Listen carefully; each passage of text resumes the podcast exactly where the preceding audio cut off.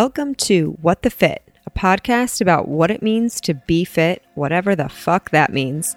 I'm your host, Chrissy Grody, and I'm helping to share the stories of cool people doing cool shit from fitness trainers to wellness coaches, entrepreneurs, and entertainers.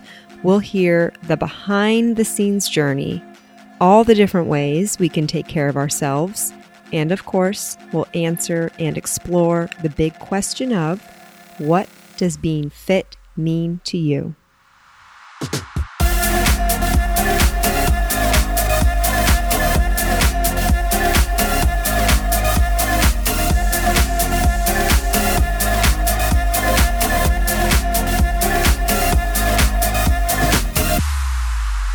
My guest today has years of social, behavioral, and clinical training, specializing in reversing chronic, metabolic, and musculoskeletal conditions. He runs a clinic a clinically focused health and wellness facility dedicated specifically to women with a heavy emphasis on improving health outcomes, strength, and mobility.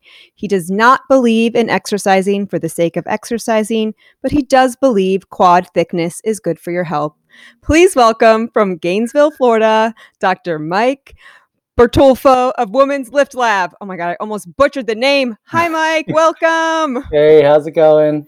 Thank you so much for coming. So it's safe to say you're a believer in thick thighs save lives? Pretty much. Yeah, that's pretty much it. and you know, it's funny because sometimes I'll like kind of lead with that, but once you know, if we get into, I explain the kind of theory behind it. Um, it's really not as crazy as you think, but yes, yeah. in general, that's kind of like the catchphrase, and uh, we'll go with that. I love it. I love it. Well, I really appreciate your time today. Appreciate you coming on, joining us all the way from Florida.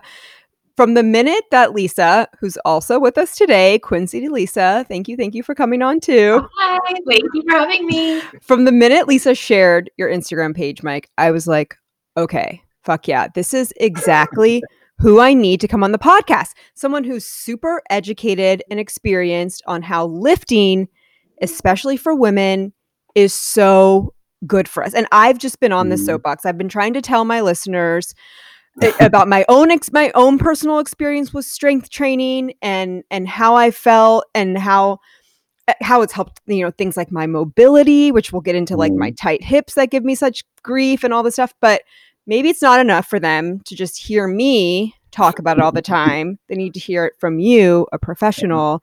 We can actually dive into some science, give some knowledge as power vibes. Yeah, absolutely. So, so yes, but before we get into that, I really would love to learn just a little bit more about you. And okay. I I love your Instagram account. And I it's because you're one of the few and Lisa does this really well too who you can like feel a personality come through with the account. Yeah. yeah. And I think it's possible through because like when you do your stories, which you do a lot of stories, and I love mm-hmm. to see you're like reposting all your ladies in the lift lab, but you have captions and i feel like we're like you like write and lisa like writes you know it's like a dear diary and i say that with the with the the best yeah. praise because he's the king of the caption yeah, for sure yeah but it, you have to hold down on his on his post. Yes. yes. but I think that's great because I it's it's so much easier to get to know someone like through a written word versus if you're just showing a picture, you're just showing a video. Yeah. But uh, yeah, you, you want to give you some, some, background to that, like why yep. that? Okay. So um, previously, I was, I was in DC, so I actually worked for a uh, government defense contractor, who, who, I won't name. But um, pretty much my job, excuse me, um, was to reverse um, uh, chronic clinical conditions, right? Um, that was that was my job. Now, in their eyes, they basically wanted me to reduce healthcare costs. So when healthcare costs are in the, you know, they're basically top five in the in, in the world for defense contractors. So, um, so anyways, long story short, um, I would have appointments. They would come in, whether it's gastric bypass, uh, weight loss, diabetes, PCOS, whatever it may be, um, and I would do the the consults there. Okay, um, so in between folks, um, this is when I, I kind of got on Instagram a couple years ago. Um, I, it was just kind of to blow off steam, post my mm-hmm. workouts and all that stuff, and and then I got to the point to where, um, okay, so someone comes in with type two diabetes, and here I'm reversing, and and mm-hmm. maybe people want to know how I do it. Um, so interestingly enough, it, I would just go ahead and start posting, right? So I'll just post on, oh, this is what you need to do. Like just a snippet. It's not to solve because everyone's different, right? Yeah. Um, but individual, you know, if, per individual, it's like, well, if you want to reverse type 2 diabetes, you have to lift, you know, and I, I, that's a whole other thing. I can explain how you do it. But Yep. um, I just wanted to share with individuals what they needed to do. And it's not just about eating all your vegetables and going running all day and getting super thin and you reverse that condition. Uh, you can improve it, but you can't reverse it. But kind of going back as to why I do stories that way. Um, so I didn't do any lives. I didn't do any, you know, you, you'll rarely see me on there like speaking to the camera. It's not that I'm camera shy. It's the fact that that was I was so used to. Okay, um, I can't sit in the office and Yeah. do this thing on my Right. phone, so I can just go ahead and kind of put my personality, do everything by text, right? Yeah. So it got to the point to where oh, I could, you know, uh, you know, even after leaving, I could I can grow my following if I'm, I'm live and stuff like that. Kind of what you do, Lisa. I mean, straight get on there, right? But I was like, I, I grew this following, you know, over ten thousand followers just by putting text on a, a story or a page, right? And so I'm like, There do I go. need to really go and, and do it and do all this other stuff and fall into the whole algorithm thing and start? You know, I was like, I actually I don't need to. I just have to put quality content even though it's random, just put out what is important and try to get people to see what I'm seeing in a clinical setting where people are reversing their conditions and, and all this other stuff, right? Um, so that's kind of how that happened as far as I- don't get on live and, I, and I've dabbled with the idea of doing it and yeah, I could probably grow, they can't, all this other stuff, but it, it doesn't really matter to me. Yeah. Um, and so that's why you see a lot, and it's technically it's easier if you just go on and answer questions. But I rather just get on there because I'm just so used to in between patients coming in, post, and then you know see the next person, and then kind of blow some steam. So Yeah. um, basically, I got really good at kind of uh, educating or projecting what I needed to uh, kind of get my point across in a uh, just say in a picture text kind of format and uh, it's been working so far and you know that that's kind of like it like I- you know that so that's why that's the kind of story behind it is that um, not that I don't want to go on camera go live uh, but I think it's just kind of funnier just to kind Hey, of throw it up there and see you know Stick with what Yeah. you're good at. Stick Yeah, with no, what you're good at. I've recently had people tell me like, "Oh, you need to be on Reels and like you Yeah, need to be yeah. doing like fuck, it's one I'm like, I just no. yeah It's too much. You either Yeah. like my Bridgerton commentary or you don't. Like that's it. That's all you're gonna get from me. no pretty funny I saw that one earlier So how did you get started down this career path to begin with? Like did I see that you started as a personal trainer? Did it start with fitness and then go into so yeah stu- what was it, it? it started as a personal trainer. I just, uh, in fact, actually just started just to lose weight. So a lot of people don't. I, I typically don't talk about because it's really not that important. But I had a little bit of weight on me growing up, right? So it's not one of those where like I was the biggest nerd, any any of that. It was just that I wasn't content uh, with, with my body and in being not being able to do a pull up, like just stuff. Like I don't talk about it because it's hard. Like unless you have a picture, and I just don't have that time to go like go to my mom's house, find a, you know, all this stuff. Yeah, sure. So that's the kind of way it started. I started as a trainer, but traditional trainer, meaning that um, it was just straight, uh, you know, no excuses. You have 10 minutes in the day, like an asshole trainer type of thing. Yeah, like a drill sergeant Um, type of thing. Exactly. Like Yeah. you, everyone has excuses. You know, you don't need to do that. Um, worked for a little while. It's fine. Um, but I didn't really see, um, you know, the uh, big behavioral changes, right? So uh, that's when I ba- basically went to school, and that took off. Um, you know, I went to you know, got my you know degrees in uh, behavioral health, um, health prevention, um, and then went down in in preventive medicine, which is basically conjoining, um, not conjoining, joining the two concept of social and clinical um, uh, outcomes and, and basically putting that together to solve a certain issue. So hence why I went the prevention route, which is Mhm. at the defense contractor, basically get not, I don't want anyone to claim anything. I don't Yeah. because the Yeah. more I save the company, the more comes back in my pocket. So, Yeah. uh, of course, I also want to help people. So I don't want to get that point. Hey, no, that's okay. Money makes meta- the world go round, all metabolic conditions can be reversed. It can. It's just that what we're taught in school is So really quick, when we say metabolic conditions, what are we talking about? so. Oh, sorry. So we're talking about like uh, anything that has to deal with the actual metabolism or cellular metabolism. Uh, so you're talking about diabetes, um, PCOS, which is, is hormonal in nature, but it has to do with the metabolism as a precursor. Um, uh, cholesterol, uh, high cholesterol, uh, high blood pressure, um, Mhm. obesity. I Mhm. mean, you name it, like uh, systemic inflammation. Um, All that has to do with uh, typically what everyone tells you: sleep, exercise, and nutrition. Right? Right. Um, stress and stuff like that too. Uh, but what they don't tell you is like what exactly do you do and how do you do it, right? Mhm. So that's that. Everyone knows metabolic conditions can be reversed, right? Uh, well, not everyone, but a good majority of people do it. They just don't know how to do it. So where I come in is basically bridging the gap between. Oh, here, here, here's. Well, I'll give the, give you the example through Women's Lift Lab. Okay. Yeah. So you have your doctor, right? Let's say you go in for type two diabetes. I'll give you an example. You go in, your doctor will say exactly what I was telling you earlier. What you need to do to um, to improve your, your your blood glucose levels, your A1C, is you need to go run and eat your vegetables. Okay. Mhm. So let's just say your doctor doesn't actually exercise or whatever. I'm not just saying, but just in general, right? Because they they they go to school for this, and that's what that clinical background. It's fine. Um, so you do that. Okay, you go run and you go eat your vegetables, And you do it hating your life and you don't want to do it and you just do it for Well, a little yeah. bit anyway. and, and here's the thing: it, it improve. It does. It does improve your A1Cs and blood glucose and all that stuff. But there's the, the hormonal factor and some other factors that actually are not figured in the process. It's like a almost like a band-aid approach, right? So you go back, Mm. um, your A1C is better, your blood glucose is better, but you actually haven't fully reversed it. You may rebound, stuff like that, right? Um, so they can also say you also need to go see a nutritionist and a trainer. Okay, so you go off to the trainer, right? And the trainer just knows what do your push-ups, do your bench press, do your squats.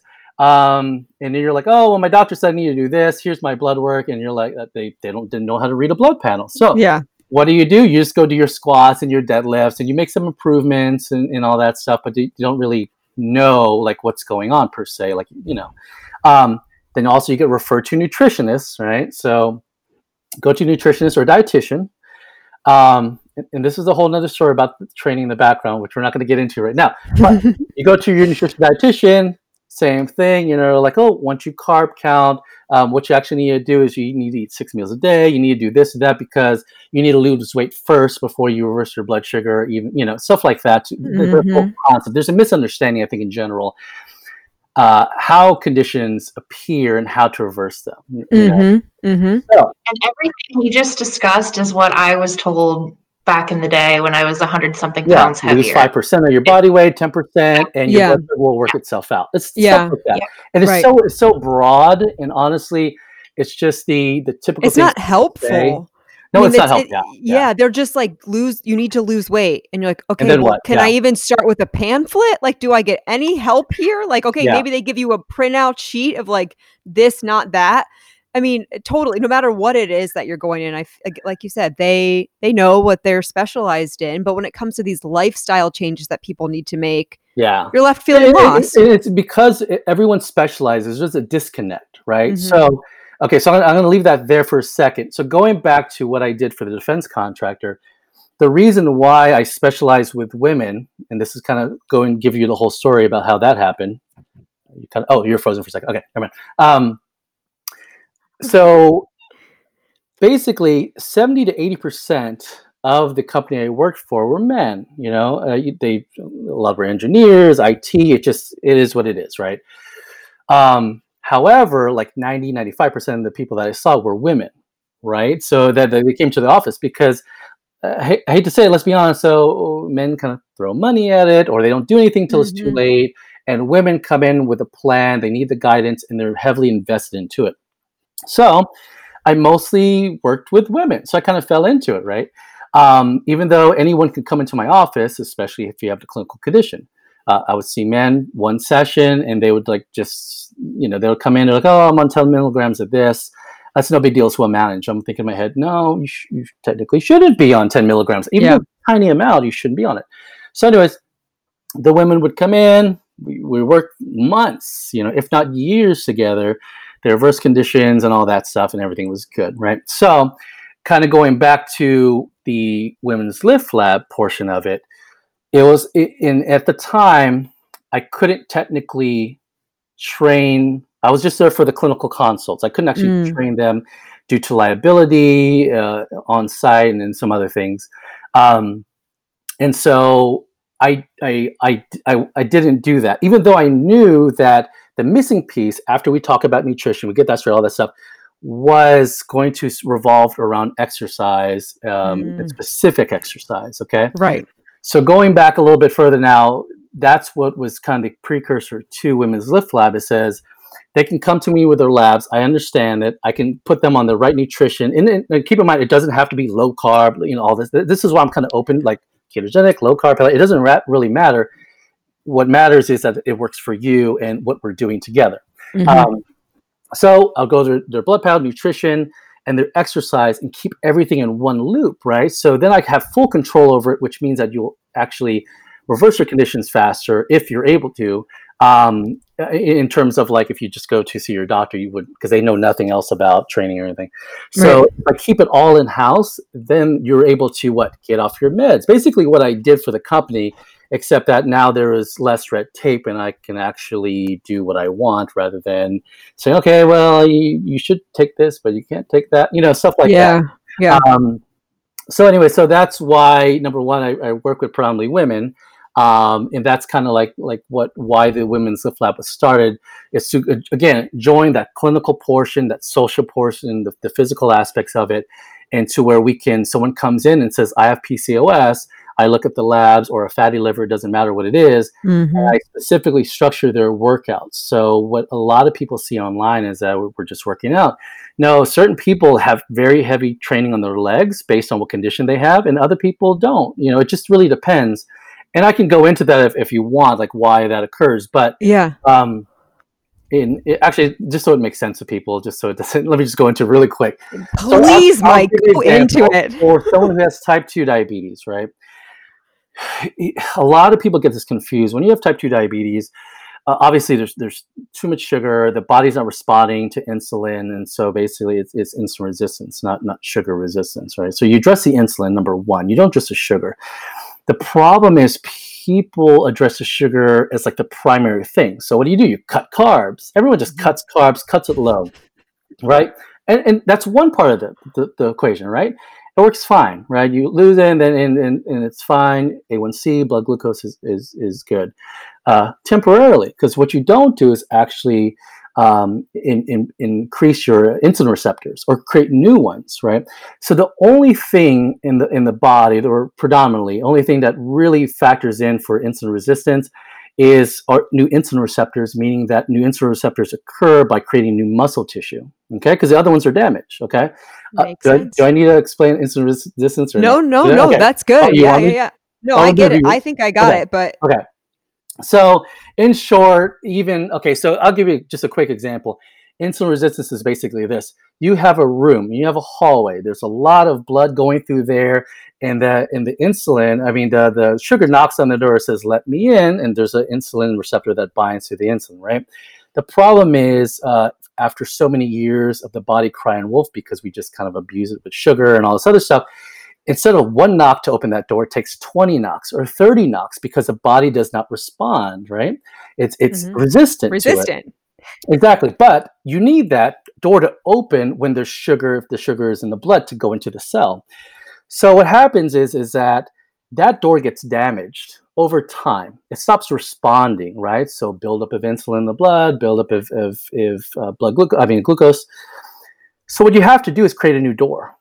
Th- that's what you have to do. And that mm. door, that that's basically muscle tissue, okay? So you you let that, it just stays closed and locked forever and by creating new muscle tissue, increasing demands for sugar to work the muscle and all that stuff, or to, to burn off the, the glucose to use it as energy, you need to actually create another door. So yeah. whenever people cut their carbs, that's completely fine. But what I don't get a lot of, especially like when I do my Friday Q and A's, is exercise stuff, right? And honestly, that precedes the nutrition. Does that make sense? Yeah, like you have to create the demand first but so many focus, I mean, so many people are just focused, or maybe it's just the, the society and all that. So we're so focused on nutrition, well, we need to focus not just on moving, but moving specific ways or you know specific, Yeah. not just like go move and exercise, like go do ten sets of whatever, three sets of ten. You, you, it needs to be to be intentional about it. individual. Yeah. Exactly. Yeah. And so when you are reversing type 2 diabetes, you need to create new insulin receptors. And you only do that really by building more muscle, more muscle tissue to suck all that glucose into um, the tissue to basically be burned. Okay. Um, so, anyways, I don't even know where I was going with that, but that's No, kind This of like. is no, it's so great. Oh, Yeah. oh, it- I'm sorry. That's what I was doing. Oh, go ahead. Go ahead. I was just gonna say you're you are essentially using the body and movement to heal itself. That, that's all it is. It- it- Yeah. it's very It's incredible. it's very intentional and that's that's what it is is that if done correctly and you get the nutrition side you get the also the medication side. So you know now you're reducing your metformin and all that stuff based on your blood results based on all your new activity based on nutrition. It all works out but the problem is most people don't have that full system okay? They don't have the full system so they make strides here. Oh they gain weight back or the glucose goes up. And they, they think okay well maybe it's my nutrition. Let's play with this again. Oh low carb work for me. It's great. We'll go, do, go down again. But it's just constant cycle because they never really solve the exercise portion of it. Now keep in mind again so I, that's where i was going was that whenever you for example you have type 2 diabetes that's really one through one through the lower half of the body the legs right? So kind of going to my whole thickness these lives Yeah. around. Here's the thing. Most of your muscle mass is from the waist down right? I mean unless you're just Yep. really big at top for some reason but we walk on our legs they're burning the most. So it makes more sense to what build more muscle down below if you want to reverse insulin resistance fast. Not just go run where you typically don't and i don't think it's running it's just that you want to build muscle for clinical conditions and we can get into other you know why you know you could running is beneficial too and all that stuff but for clinical conditions primarily you want to focus on building muscle over just just burning through glucose doing a bunch of cardio. I mean Yeah, yeah. so Yeah, um that's great. i think that's what And it's going with and so so you now have virtual offerings too so if people are like looking to work with you you have a Yeah. facility in florida where you have a gym you, you see you post about it you got all Yeah. the Yeah, yeah. toys all the things but then you also have a virtual program Yeah. So Yeah. exactly, yeah, and and what you guys don't actually see is that the front half of the gym is actually the offices where I do the consults. Mm. So it's it's it's basically like this little warehouse. The backside is all gutted out and it has all the equipment. And I do the consults in the front, which I rarely do. Like if well, if I wasn't home, I would actually do in the office and all that stuff. So, um, but yeah, for like even for the virtual stuff, um, you know, we have a basically a, a monthly subscription where I do all the programming. Right, now programming is generalized; it's not specific until you do like a consult. So if you do a consult, then I have specific programming for you. So it's it's kind of like encompasses everything. It's not that you necessarily have to have a clinical issue. Maybe you just or a woman that wants to lift heavy and you are ditching the cardio, whatever it is. I'm your guy. Like it's Yeah. right there, right? Like if you want to do extra stuff, I say, yeah, go do two, three days a week of some HIIT training or running or whatever you enjoy. But if the goal is longevity and, and making sure that you can chase your kids or avoid injuries, stuff like that, build your bone density, you, you need to lift and you need need to lift today. Like you're running out of time. Like straight up, that that's kind of what's happening. So it's funny because I always tell people, whenever I do my posts, I'm like, I don't care if you go to the Lift Lab. I don't care if you do the virtual training. I, I really don't. But what I want you to do is realize that you need this, and you can get it somewhere else if you want. That's fine, but you you need it, and let's clear that up. Like you need muscle in the body. You need stronger bones. It's not just going to come from taking calcium supplements all day. It's Yeah. not. You need Yeah. pressure on the bone. Yeah. Um, and that's No, why that's- I tell people. So it's not even to push a brand or anything. It's literally, I don't care what you do, but you know, you just need to do this because this is what the science shows that you will live better and longer and all that stuff if Right. you lift occasionally. So Yes. Uh, Okay. So I think that's a great segue into relationship of muscle to longevity. And it's like, it's not just about looking good for a couple Yeah. decades of your life, right? Which I think maybe women that are in their 20s, 30s, e- 40s, where you're like, yeah, okay, right. I'm going to lift to get muscle because that's going to shape my body. And, and that's like all we're thinking Yeah. about. And there's a whole world behind that's like, no, if you have more muscle, it's you're less prone to injury as you get older, which like the first thing to go, your grip. Like, do you want to live in a retirement center? Do you want to live by yourself? Like Yeah. those kind of thoughts. So talk to a little bit about, you know, basically the relationship of of muscle to longevity. So- I'm gonna blow your mind right now. I Okay, can't wait. Get ready. Okay. So here's what I, how I explain it. I go way back, right? I go way back as to why this is a systemic issue with women specifically, and also give you some indication why I typically only work with women. Okay, because you guys have it hard. I'm not gonna lie, it's hard. Yeah. Okay? so after working with hundreds of women, this is like kind of what I gathered. Okay, I'll, I'll give you the whole story, kind of what happens in a in a unfortunately a, a, a woman's life. Okay, so it usually starts Just around. lay it on us, Mike. Yeah, lay it on us. oh, we're gonna go back, and you're gonna be like, "Oh my god, that's right." Okay, so here's the thing. Let's say we go back prior to birth control, which is nowadays it's like everyone's on birth control 10 9 years old doesn't matter right? Now a lot of it's not even related to sex. Sometimes just you go to the doctor say oh take this to regulate your hormones regulate your acne all this other stuff. I hate to say it probably one of the biggest mistakes you can make right? But here we go. So almost immediately once you get on birth control around that age you're still kind of growing all that stuff um, it's hormone dysfunction right away. Hormonal dysfunction right? So during that also that time you're growing right? You get middle school high school all right? You're also told what don't exercise you'll get big right? Don't lift Mhm. weights you'll get big. Um, don't eat a bunch of meat and all this other stuff just eat a bunch of salads and when you do eat a salad you eat like yeah exactly rice cakes or something and then when you do eat just eat like once a day and then skip every other day or something like that right yes. so all of a sudden, it's like, oh, we're thin, we're beautiful, but really inside, it's, everything's kind of chaotic, right? So you go through that and you learn, okay, well, maybe you get to college, maybe it, that's not life, right? Maybe I need to do something different. What happens? You go to college and you repeat the same thing, right? And like I said, it's not the individual, it's typically societal pressures that are like, you know, be thin, be beautiful, eat your salads, don't lift, don't eat meat, it'll kill you, right? So Yeah.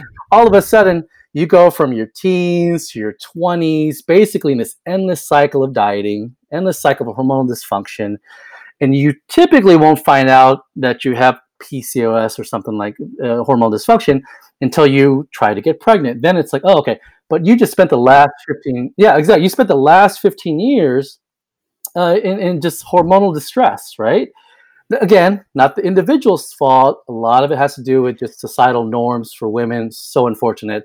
Uh, Right. Placing the responsibility on women. Uh, obviously, you, you guys already know that to, you know, oh, birth control, that's fine. It's fine. It doesn't kill anybody. It's fine. Now, um, so what happens is, and this goes back to my the whole thing on muscle longevity, all that stuff, is that women come into it under muscled already from the time they're little babies to now their 30s and 40s and now you're actually just having symptoms and expressing some clinical conditions now. A lot of it has to do with not even having too much fat on the body. A lot of times it has to do with being under muscled. And this is why i'm so mm-hmm. supportive of women of lifting not because they get big not necessarily because they get strong obviously that helps but muscle really the biggest organ in your body runs the whole system right? It runs your blood glucose your insulin. It has plays a role in your immune system moves your bones. It's not just something that looks great in a bathing suit which is as Right. we alluded to unfortunately that's kind of what we chalked it up to. Lifting is like look make sure it looks good make sure it looks look good in a bathing suit. And it does much more than that and people it, even not just people but textbooks they they just moves the body and, and you get strong and that's that's it. And this says nothing about insulin receptors. This says nothing about i mean a little tiny bit but what they teach you in school high school college all that stuff hmm. doesn't really go into the importance of muscle right? It just doesn't.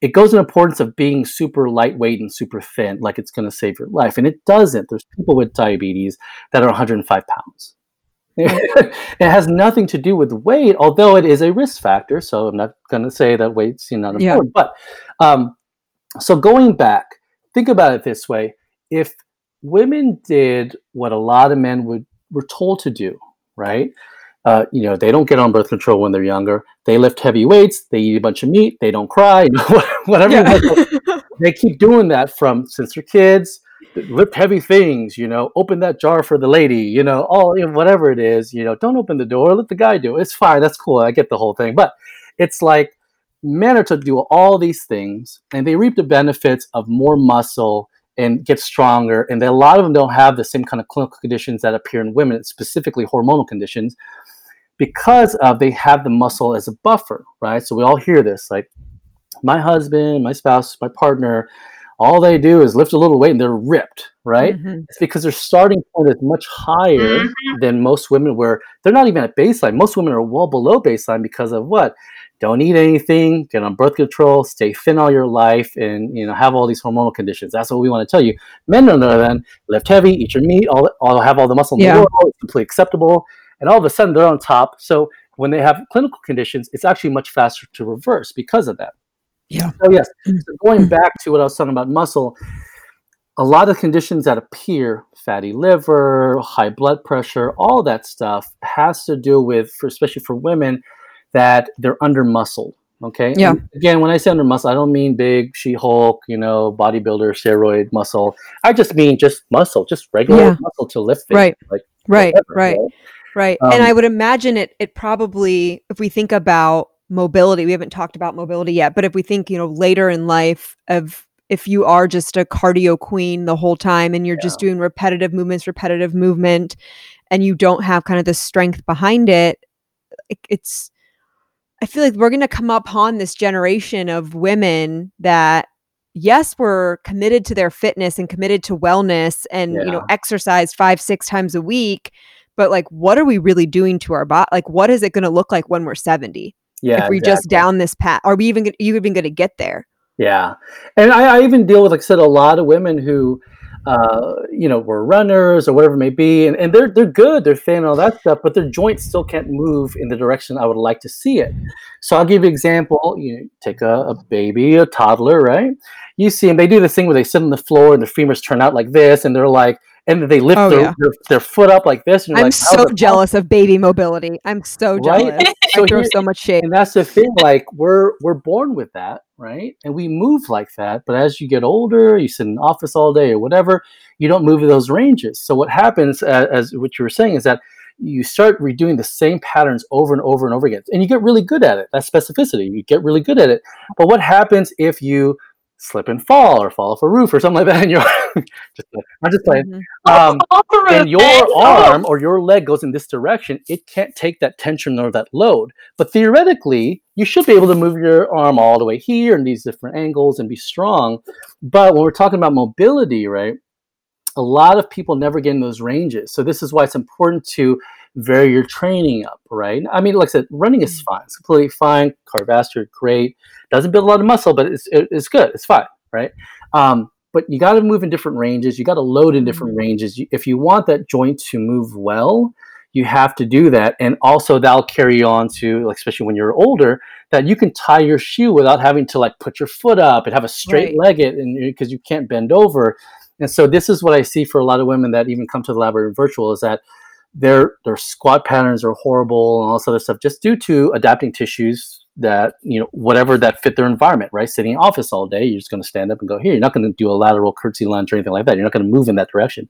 Um, but what i get a lot of is that I, I you know I, I went to the store and I, I, I went into a squat and I sat there for like 15 minutes and I've never done that before, right? So people start to discover that once you're training at these kind of levels at different angles, that the mobility actually will pay off to where you don't have to bend over, wreck your back. And yes, it does cause a lot more problems when, remember, if your joint is supposed to move in 360 degrees and it doesn't, if it only stops here, guess where all that tension and everything else is going to go? It's going to go to another joint, another tissue, and you're going to Mhm. overdevelop that which is what we see for like a lot of honestly a lot of women um, who have kids their backs are rounded right especially if they're heavy chested it makes it much worse always Mhm. low back pain always mid back pain the thoracic the, i mean everything and so Yeah. now i take a lot of women basically s- improve their mobility by getting them in ranges that they they should be in basically ranges that you had as a kid essentially Yeah. that's kind of like what i do Right. um, for mobility work and you'll see that quality of life is better because they can chase after their kids. They can move laterally. They can you know all these other things that they couldn't do before. And that's the whole importance of mobility in general is that you won't need it or use it until you actually have to. But by then Yeah. you might injure yourself. And then it's like well maybe it's because my exercise caused that or something like that. So that's a Right. whole thing with mobility is that do it when you don't need it. Do it right now. Yeah. like literally move the body not just straight but laterally different angles that's why you always especially if you ever uh, watch my videos there are different levels there are different stances there are different types of swings sometimes they go very very wide a sumo stance sometimes they go narrow b stance split stance um, it's, and it's not just a muscle thing It, it really yeah. isn't. For, for me, it's a mobility thing.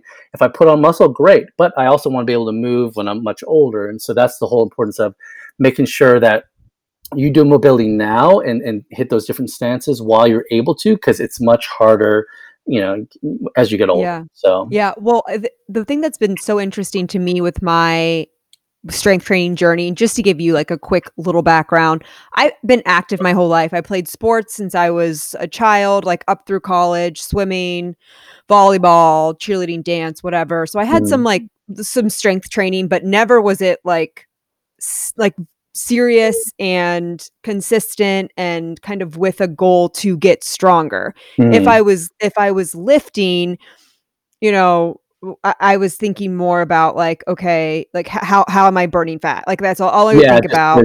Get right. or whatever, maybe. Yeah. Right. Exactly. And so you know, kind of transitioned through college, took up like fitness on my own, went through a whole running phase, went through a whole you know uh, spin bike thing, HIIT yeah. classes, cardio, box, cardio, cardio, cardio, cardio, cardio. Right. Yeah, and if there yeah. was lifting in there, it was sporadic, not consistent, and certainly not really that heavy kind of mm. got kind of got into a little bit of heavier stuff in the last couple of years and then in august made the decision to work specifically with a strength coach with yeah. the overall performance goal to get stronger and that kind of led into my deadlift which i was talking to you about yeah, yeah, now i have a awesome. Goal to deadlift 300 pounds um, but what i was so shocked at and, and throughout all that tons of yoga right love i love yoga i love I, it's, a, it's a form of movement for my body that I enjoy. Um, not super flexible, and especially my hips. Mm, I've got yeah. really tight hips. I can remember when I was seven. So I lived in Florida for a little bit when I was when I was younger. Okay. Yes, moved to Ohio, and for the first time ever in second grade, I had to have a tornado drill. We'd mm. never had tornado drills in Florida, oh, obviously, yeah, yeah. right? in a tornado drill, if you're not familiar, Mike, it's almost like you're in a child's pose. They have you go out in the hallway and you mm-hmm. get on the ground. yes. Yep. All right. My hip flexors at that age were so tight that I was like up looking around at the other kids who are just, you know, curled in a little ball, no problem. And I'm like, yeah. this is so painful. Like, what's yeah. going on? Why is no one else? why is no one else experiencing this? So I just have always had super high tips super tight hips. Yeah. With lifting and squatting heavier, it has opened up my hips in a oh, way yeah, that like yoga has never done, like stretching has never done.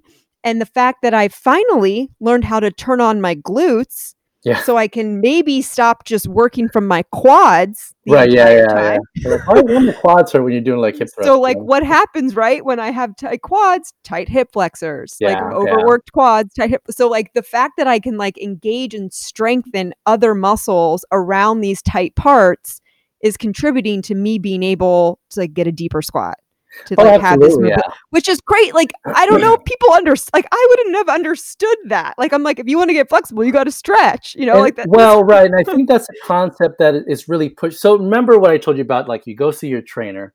Mm-hmm. A lot of training programs are just that. They're very bodybuilding focused, meaning that they really don't go in depth, right? So you, that's what you have to get with like a strength conditioning coach, mm-hmm. bachelor's degree, kinesiology, all that stuff. Mm-hmm. So the problem is that a lot of just those certification programs, they're very bodybuilding focused. So it, it's back and by day. It's just very aesthetics, right? It doesn't actually go into no. joint training or strengthening the tendons and all that stuff. So, but I, I completely agree. Whenever you're hitting those different angles, and remember something like tight hip flexors are actually just weak hip flexors, right? Mm. It, it's it's you're trying to stretch it to a certain limit, and it sends off that signal to say, oh, it seems, it seems tight. So what do people do? They stretch you don't necessarily need to stretch. What you need to do is load at appropriate angles to strengthen. When it strengthens that that that tendon, that ligament, that muscle, it will naturally stop sending your brain signals that it needs to that it's tight. So I always tell people like when they say, "Oh, they're tight," and everyone immediately goes, "I stretch every day. Why are they so tight?" Because it's not actually tight. The muscle is just weak. That it sends you a signal to to signify it's tight, but it's really not.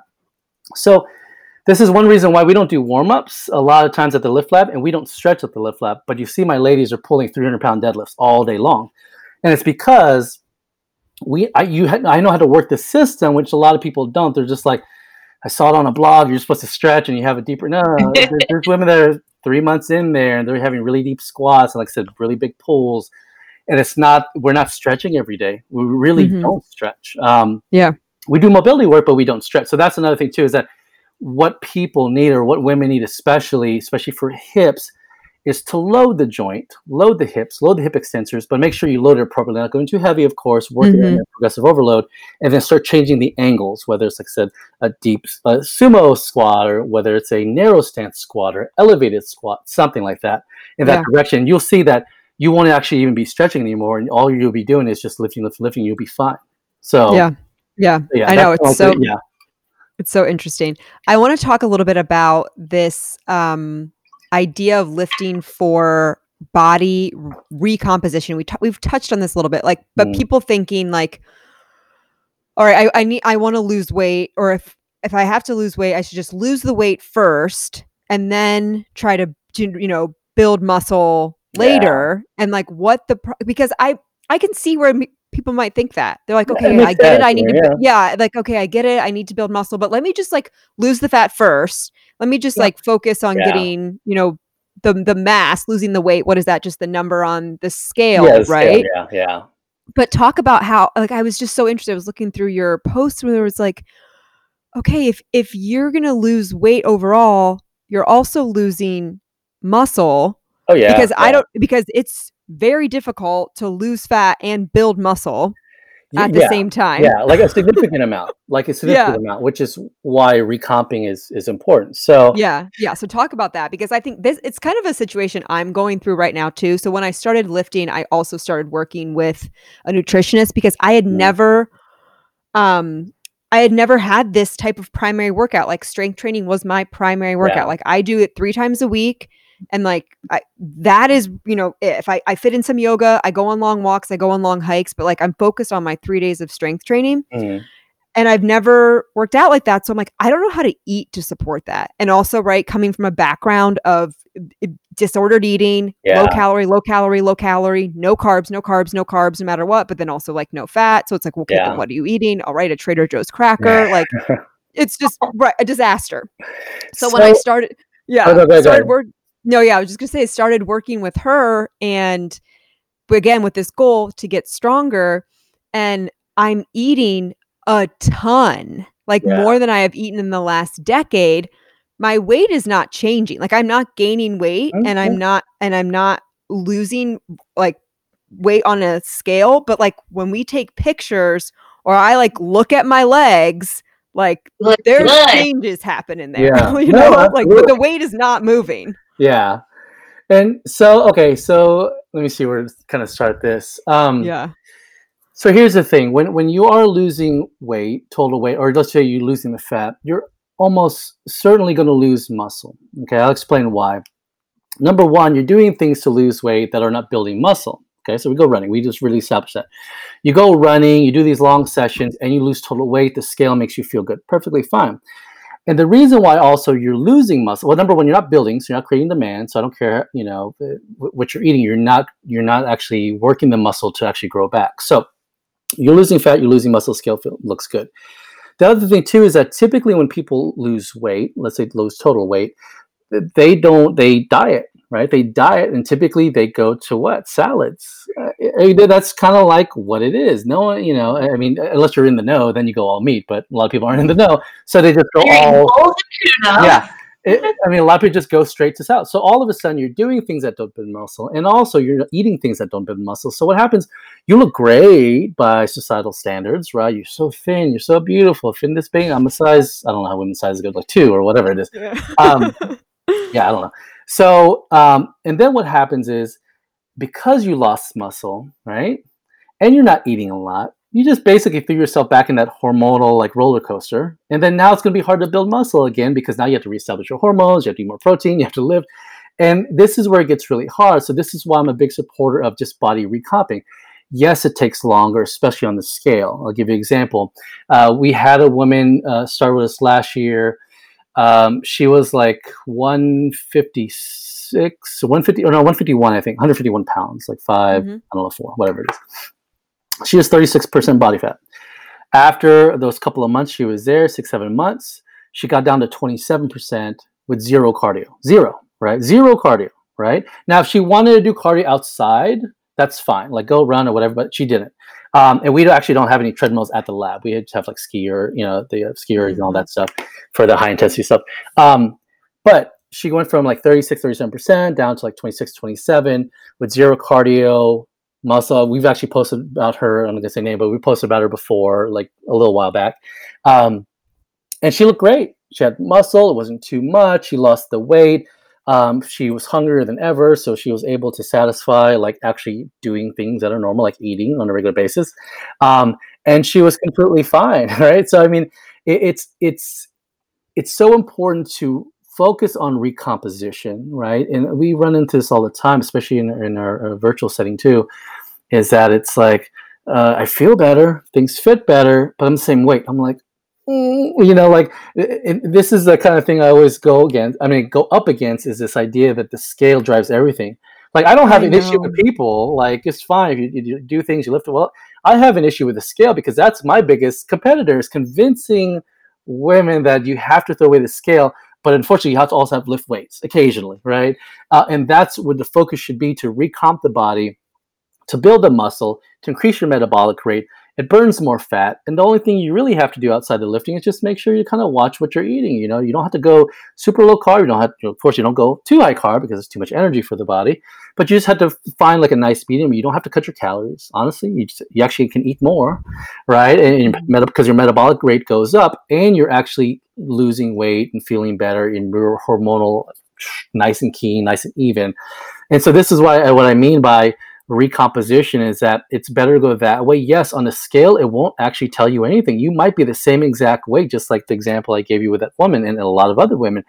You will be, but your composition will change. And we see that all the time, like I said, online for the virtual lady lifters and also in person on site. It, it, but it is, I would say, one of the hardest things to get over. We've had people leave the lab on-site lab because the scale wasn't moving fast enough in the first two months and i said yeah. You will reach a peak and then things will start burning fast. But remember right. remember i was talking about you have to build that muscle because you're coming under muscled so if you don't make it to that three months or four months you will actually never see what you're capable you know what, what you're capable of especially what the body's capable of. It's because we never were able to significantly raise your metabolic rate because we had to spend a lot of time rebuilding on what you didn't build for the last 20 years yeah. right so if you stick it out long enough everything will everything will work out. But people, I know, right? but it's hard, and it's it easy. Is, yeah. It's for women to be like, okay, wait, I could lose five pounds in a month, right? Like, oh my gosh, that sounds so oh, appealing. Yeah, it's yeah, like I'm gonna get a quick fix, you know, like I'm just gonna eat less, I'm gonna move more and and yeah, I'll do it. But you, then you're stuck, like we've been talking about in that cycle. Yeah.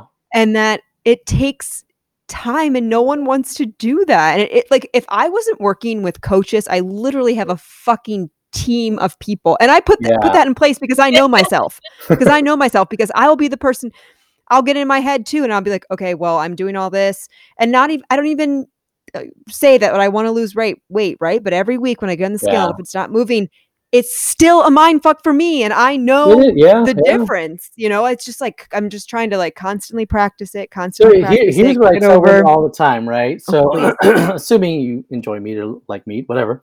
So say you have a, a, mm-hmm. a ribeye right? Ribeye it's nice and juicy nice and thick delicious right? Okay. And then you have a fillet a filet mignon. It's, it's it's it's dense probably not as tasty but it's hard that's what body re- uh, recomposition is. Okay, you want to you, you're the ribeye. You have all these. The, that's what muscle tissue is. You have all this fat kind of woven. It's not just fat on top of the muscle. It's woven in within the muscle. You start lifting. You get stronger. Those muscles tighten up, and the fat gets burned in between. And you basically want to be your your ribeye. You're delicious and everything. Everybody wants that. But really, what you want to do health wise is become a filet mignon, like nice and tight and dense even though so you take up a space you may weigh the same. Mm-hmm. and that's what it is. so I, I, tell people to kind of picture that right? Forget the scale all that stuff is that that's what it is. Ribeye you see all the white the, the fat all that stuff woven in. Once that is burned off through lifting heavy right? Because if you're not building that muscle you're just doing cardio you'll burn a little bit off but you're not going to be dense and hard. Get dense and hard by burning that fat that's inside of that muscle tissue. It'll shrink it tighter and you may weigh the same but you're going to perform better. Your hormones will be better because there's less. I mean, everything. That's what I'm saying. That everything yeah. so will be right and that's kind of like the picture i give the women and they're like okay that makes sense because like it does make not, not sense. that you don't want to be a ribeye but it, you get the concept of like tighter muscle better stronger dense even though you're weighing the exact same Yeah. know? That's and, really and, you're- and you're worth more right Yeah. Right. that is that is really helpful actually you I have no idea that is very helpful i also love how you've said like you want to take away this um kind of like I, I don't remember exactly what you say the, the, the before and after photo and really it was like how much muscle did you gain like just like take away I know I that piece people. Yeah, yeah, exactly. Uh, That's, I mean but like again, it's it's diet culture, it's societal Mm-hmm. influences, it's that's never going to go away. But this this Yeah. is this is this is my battle. Is that we can talk about diabetes, we can talk about that, but I know that if you're lifting and you're focused, let's say on a performance goal, 300 pound deadlift. You will do what it takes to get there. But I know Mhm. to get there, you're going to regulate your hormones. You're going to eat more meat. You're going to put on more muscle. You're going to do the good things to the body you need to do. So instead of just saying, oh, you, because reversing type two to the average person is not sexy, right? It's not a Mhm. sexy thing. But if I say, let's get 300 pound deadlifts or 400 pound, yes, let's go, and everyone gets hyped up, right? And I think this is also a misconception too when people watch my videos, they're like, these people just lift all heavy. No, it's just I can't sell you the fact that reversing your conditions, this is what you need to do. But if you're performance oriented and saying, I want to hit that 200 pound squat, I know to get there, you're going to do all the good things for the body. You're going to eat a lot more. You're going to eat more protein. You're probably going to cut down the carbs a little bit, all this other stuff, right? And you'll be fine. And so I think that that for a lot of people, just like I said, getting to that point of recognizing not just the the how muscle how valuable muscle is, but kind of getting to the point to where you actually need to lift for other reasons and lift and recomp the body. That's what a lot of people should focus on. So forget all those like before and after pictures and all that. That's fine. You're thin. It's great. But if you still have high blood pressure, then what, what's the point? What's the Right. point? I mean, but it's because what people see. So that's why I said yeah it's really battling that say, I lifted this, I hit 300 pounds, and you'll start to see, you know, those pictures up, but no one's really going to post those because Right. nobody cares. No. those. So i'm gonna post it they're just, I'm gonna- what I'm saying. Post I'm it gonna up. post the shit out of what mean, I- you know, because like I said, to get there, you did a lot of work. Doesn't doesn't happen overnight. Mobility, all this other stuff that had to build up. The eating, the sleep, the recovery, all Mhm. that stuff is what people need to do to get there and that's what I tell people I- it's easy to lose weight you know lock you in a room give you one banana a day and you you lose weight that's that's not a big deal but to feel better and regulate your hormones all that stuff it's it takes a lot of work but if you Yeah. have a performance goal muscle wise and remember notice i didn't say big muscle because again you can be dense and super strong without having size it just depends how Oh, is yeah. programmed yeah I see these motherfuckers on Instagram. These girls, they're they weigh like 125 and hip thrust like 600. yeah yeah I try not to get that's what I mean. I don't need to do a comparison game, but yeah yeah it's crazy. That's what I mean. A lot of people are like, you know, they're they're so focused on, like, like I said, the aesthetics point of view, and like I said, that's great. But once you focus on more of the the lifting part, as long as you're, pro- for example, as long as your programming is is is done well, not for hypertrophy, you're not trying just to build big muscles that don't move weight. You want to build that strength. You, no one will gain size, but people, uh, not people, just us, especially women, have this idea like I'm gonna get too buff, and I'm like, no, you're not gonna get buff. Guys don't get buff that lift seven days a week and eat all this stuff. They don't. It- but you have to try on- really, really, really hard to do that. yeah, like high volume stuff, high reps, uh, back and buys every day. You know, you have to do all this Yeah. stuff that you're probably not to do to get that way. But a lot of women do that. They're like, I don't want to get too buff. I'm like, don't worry, you're not to get too buff. So yeah, yeah, yeah, yeah. So I see that you love kettlebells. Why do you love kettlebells so much? What is it about the kettlebell? I also So- love them. so let me. I'll, I'll give you a quick background of that. Are we good on time too, or no? Yeah, we're good. I don't know. Yeah. Okay. So, um, so remember, I told you I started with more of like a bodybuilding approach because that's kind of what I did, right? So, um, but obviously, you've probably seen this. It's like you know, big bodybuilder goes and it's like can't scratch their back. I was like that at some point, right? Before I kind of went down this route for joint training, all the clinical stuff. So the reason why I incorporate kettlebells because it's it's dynamic and its emphasis on mobility and strength and endurance and power, right? So you can do barbell work all day long. I think it's fine. You want a big a deadlift, a big pull, three, four, that's great. But remember that pull is keeps you in this one plane, which is right here. Like you're just going to go up and down your hinge. It's very easy. But for kettlebell work, and I'm talking about like true like kettlebell sport work, which is different than the average like I'm gonna do a bunch of goblet squats, like what you see on like Instagram. Like, no, I'm talking about straight up snatches for 10 minutes, like straight Yeah. snatches, right? What happens? Your elbow, your arm, your shoulder capsule goes all the way back here. Remember, we talked about that to- toddler that goes in all bendy places. We're like, oh my god, they're gonna kill themselves, and they're like, they get up and they go back and play because their joints can go in that range and take the load. So I build a hybrid program that's based on barbell work, some machines, and also kettlebells. It's because you need that mobility work, you need that endurance and strength, and you need that joint to go all the way back here. Because if we just do a shoulder press, I can just go straight up and down. But if that kettlebell, because the way you hold is basic extension of your arm, it moves with it rather than dumbbell, you can go like this.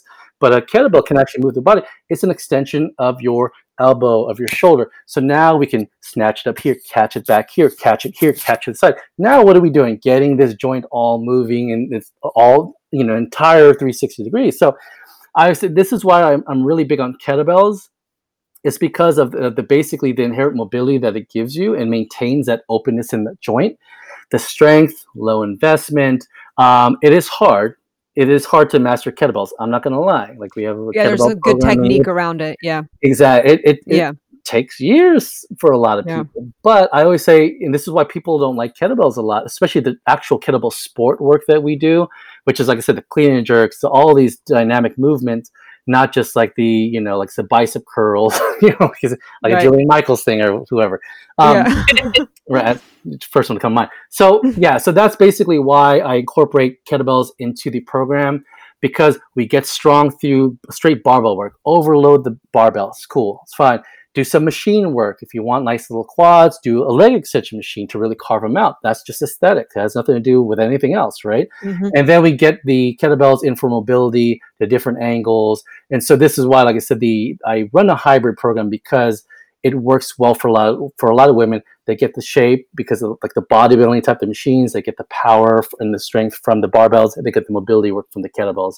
So this is why we one whole uh, day is dedicated to kettlebell training typically on fridays on site and then saturdays for our virtual ladies. And then we also incorporate kettlebell work throughout the week too just Mhm. random stuff. So yeah. But, Yeah. but yeah they're great. I mean if you really truly get to do kettlebell work like all of it not just like i said the goblet squat stuff or whatever it is uh, you'll start to see like mass improvements in actually all of your lifts your deadlift your squat because now you got you have better range and now you strengthen that range and now you can use more of that tissue and range whenever you're doing your squat your deep deep squat Yeah. whatever it may be Yeah. So, No, I love it. I love it. What does your fitness routine look like? What do you what do you do on, you know, daily, weekly basis? How do you work out? So so I typically I what's funny is I guess it's a lot to like a lot of people think I work out different than the ladies at the lab. I do the Mhm. programming, we all do the same lifts. Like Yeah. I get that a lot. Like on Right. Fridays and my Q and A days are like, what's a good workout for a 43 year old woman that had five kids? No, it's all the same. We have the same bones, we have the same tissues, we have all that's the same. Yes, sexual organs is completely different. Yeah, but it's complete, you know, you have a femur, right? Uh, you know, you have Yeah. all the same same things, right? You still hip sockets, whatever. So I do the exact same workouts that I program for the women, you know, each and every week. So typically, a Monday is a knee hinge day, Tuesday is an upper, um, uh, Wednesday is usually off, or sometimes we repeat a certain workout.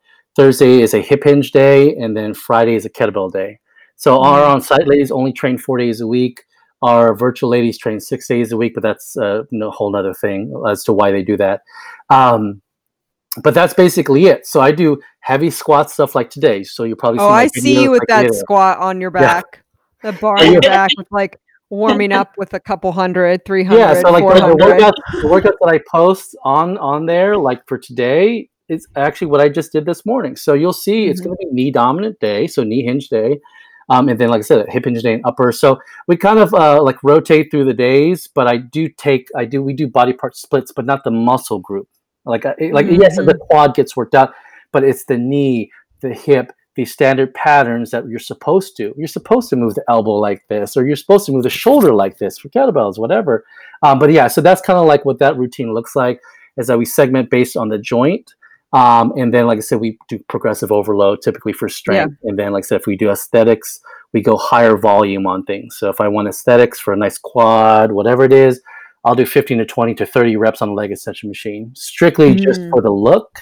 Um, Yeah. But then I go for strength and do like four reps for squats. So so that's kind of Yeah. like how, um, at least my training is kind of split up during the week, four or five days at most. And honestly, people think you know if you if you own a gym, you're there every day. No, I actually don't want to be there every day to be honest, because I'm there every day anyways. Yeah. Um, so it, honestly, 40 minutes, 30 minutes, I train four or five days a week. It's really not that Yeah. long, but yeah. also because I've, I've spent years building that muscle mass, so I don't have to, I have that buffer, which if Right. you don't have that muscle mass, you're going to train six, seven days a week for years until you build up and then you can scale it back. And that's Yeah, a yeah, yeah. for a lot of people. Yeah. But yeah. So besides like physical fitness, what are some other ways that you take care of yourself that so that to ensure that you're showing up as a great coach? So you know, for for me, um, well, like I said, it just kind of goes back to looking at the whole stress stuff, looking at nutrition stuff. So um, nutrition wise, like I said, I, I I do subscribe to more of like a lower carb approach, just in general, because of the fact that not because it's just like low carb, it's hot, but because I've seen the results before, right? I've done the six meals a day. I've done the oatmeal for breakfast. I've done what I was taught in school, like that's how you live and the body doesn't really do anything. But it says you eat your five fruits and vegetables or whatever it may be.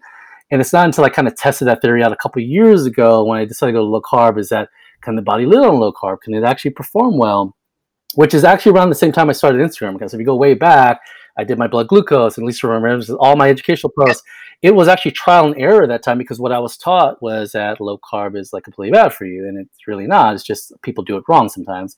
Yeah. So kind of, but I, you know, go. So I do subscribe for like nutrition wise, more of like a lower to moderate carb approach.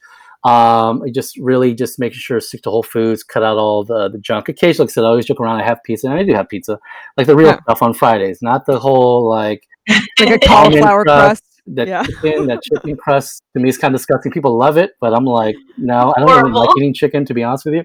Um, so I make sure that it's just I like eat for my needs, right? So if I'm lifting heavy, heavy days, I consume more protein, right? I don't count macros.